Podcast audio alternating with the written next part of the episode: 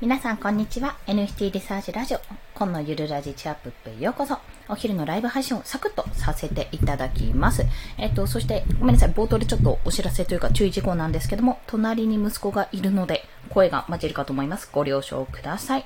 ということで本日は、えっと、クリエイターの方ですね、出品する側の方って、えっと、これ結構池早さんとかもお話ししてるのでもうご存知かもしれないんですけども、イーサリアムとポリゴンどっちで売った方がいいのって話をいたします。まあ、そもそもイーサリアムとポリゴンって何ぞやっていうところからサクッと説明すると、まあ、どっちも仮想通貨なんですよ。仮想通貨。で、えっと、イーサリアムっていうのはまご存知かもしれないんですが、今、おそらくですね、ビットコインの次ぐらいに1枚に、1枚の単価が高い仮想通貨かと思います。まあ、安定性もいろいろ言われているので、まあ、結構至るところでね、イーサリアムを使って何か売買できるってことがあるそうです。というのも、そうですっていうのも、私はね、あんまり仮想通貨で、あの、何か買い物したりっていうのが、本当に NFT が初なんですよ。っていうような状況なので、そうですというようなことでお答えしております。そして、あの、ポリゴンっていうのがあるんですけども、このね、認識が私もこの NFT からで初めて知ったんですが、そのポリゴンって何かっていうと、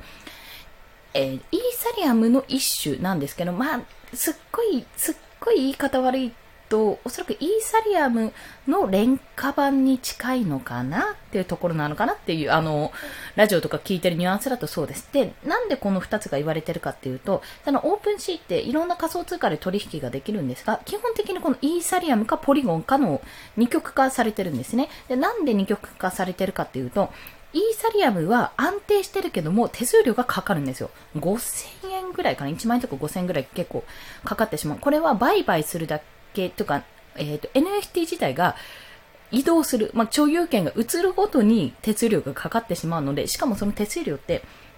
結局なんか自分に還元されるわけじゃないんですね、最終的に。なのまあ本当にそのプラットフォームに払うような形だから、ちょっとそれだと手が出せないよね、出しづらいよねって思われてる方で、一つ、まあちょっとイーサリアムはねっていうふうに言われてるとこ。で、もう一つそのポリゴンっていうのはなぜかというと、イーサリアムの、まあ廉価版というか、まあイーサリアムが根底にあるので、基本的にまあポリゴンが出回ってるのと、基本的にね、一番最初に支払うだけで、最初の場所代だけで、その後ね、払わなくていいんですよ、確か。手数料がかからないから、すごくお手軽に使えるってところがあります。ただ、ポリゴンって、ただじゃあポリゴンに変えますって言って作れるものじゃなくて、ちょっとね、あの、めんどくさいらしいんですよ。まだ私ここまでやってないんですけど、めんどくさそうなので。まあ、ブリッジって言って、持ってるイーサリアムをポリゴンに変換する作業があって、そのポリゴンを得たポリゴンをまた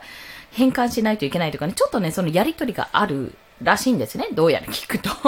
で、それちょっとやってみたらまたお話しするんですけども、まあそういったこともって手間があるっていうのと、まあ、あともう一つ、ちょっと不安定っていう、まあ、イーサリアムと比べたら不安定っていうところと、あまりにもちょっと、桁がね、違うんですよ。10分の1か100分の1ぐらいになるのかな、イーサリアム。安いけど、やっぱり安かろう悪かろうっていう風に見られてしまいがちなので、まあ、自分のコレクション全体の売り上げが、あの売上というかそのプライスが価値が上がらないってところが、まあ、懸念事項の風に取られているので、まあ、ちょっとお試しでやってみようかなって方は、まあ、ポリゴンの方がちょっとめんどくさいけどあんまりそのリスクが少ないんじゃないかっていう風には言われてはいます。ただ本気で取り組む方はイーサリアムを使った方がいいっていう風に言われています。ということで私はとりあえずイーサで出したんですけども、まあ、正直手数料の方が高い設定もう価格自体をめちゃめちゃ安く売ってみようかなって思ってます。0.000で、まあ、そんなにやんないけど、1イーサリアムみたいな形でやってみて、そこから、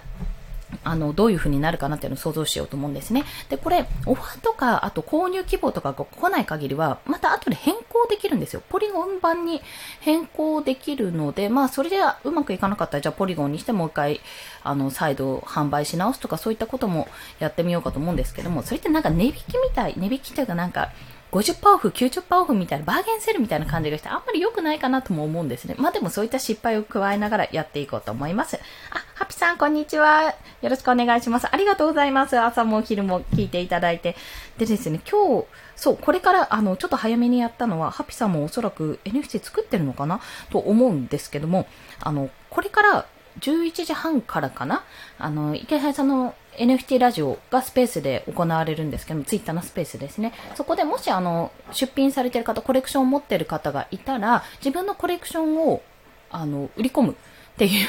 売り込む、言ってしまえば売り込むっていうね、あの企画があるんですよ。で、結構な人が来ると思うので、全員が全員多分手を挙げてもプレゼンできないと思うんですが、まあ、ちょっと私も10分前ぐらいから張り込んで、あの、挙手できるようにしようかななんてことを考えております。はい。そのために私は昨日夜遅くまでやっていったっていうような形でしたので、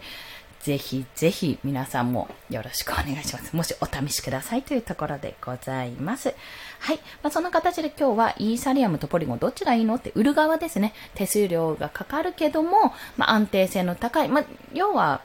まあ、ドルみたいなもんですよね、きっとね。あの、高いイーサリアムか、もしくは、えっと、手数料はあんまりかからないんだけども、とめんどくさい。いろいろめんどくさかったり、まあ、ちょっと不安定か、と貨幣として、通貨として、ちょっとめ、あの、不安定な部分を残すポリゴンとどっちがいいのかなってところは、まあ、売り方、自分がどうやって売っていくか。最初にネームバリューをつけるために、あの、購買履歴とかそういったのをつけるために、あの、ポリゴンで最初コレクション作って、その後イーサリアムのコレクションを作るっていうのもありでしょうし、私みたいにとりあえずよくわかんないからイーサリアムからやってみようっていうふうに思ってる人もいるだろうし、その辺をね、ちょっといろいろ駆使しながらやっていこうと思います。あ、そうなんですね、ハミさん。申し訳ないです。え、もね、でも今、なんか私もちょっとアプリとかで調べたんですけど、ドット絵ってあるじゃないですか、ピクセルアートか。ああいったのも結構 NFT 界隈で回ってるんですけども、あれがね、スマホで作れるっぽいんですよね、どうやらアプリがあるし、私もなんか変換するソフト、イラストから変換するソフトは見かけたけど、多分ね、作れると思うんですよ。あと写真、今ね、あの、誰だっけ、み、ミーツさんかな？っていうあの NFT のコレクターの方がいらっしゃるんですけど、情報すごい流してくれる方がいらしてて、フォローしてるんですが、がね、写真の、えー、NFT クリエイターっていうのが今増える、これから伸びるんじゃないかってことをおっしゃってました。まあなんかそんな感じでね、いろいろ本当に幅広くやっていけそうなので、もしなんか面白い提案とかあったら、なんかね、出品してみたら変わりました、とりあえず。あの、商品出したって感じがすごいしたので、なんか何かしらの形でね、お試しいただければと嬉しいです。嬉しいですっていうような形です。私もちょっとさらに理解を深めて、ポリゴンのブリッジ、うん、やってみるか。いずれやってみます。めんどくさがり屋が見えました。とりあえず今日はこの後プレゼンをがん、まあ、プレゼンのチャンスがあるかどうかも別として 頑張っていきたいと思います。それでは皆さん、午後も頑張っていきましょう。コンでした。では、また。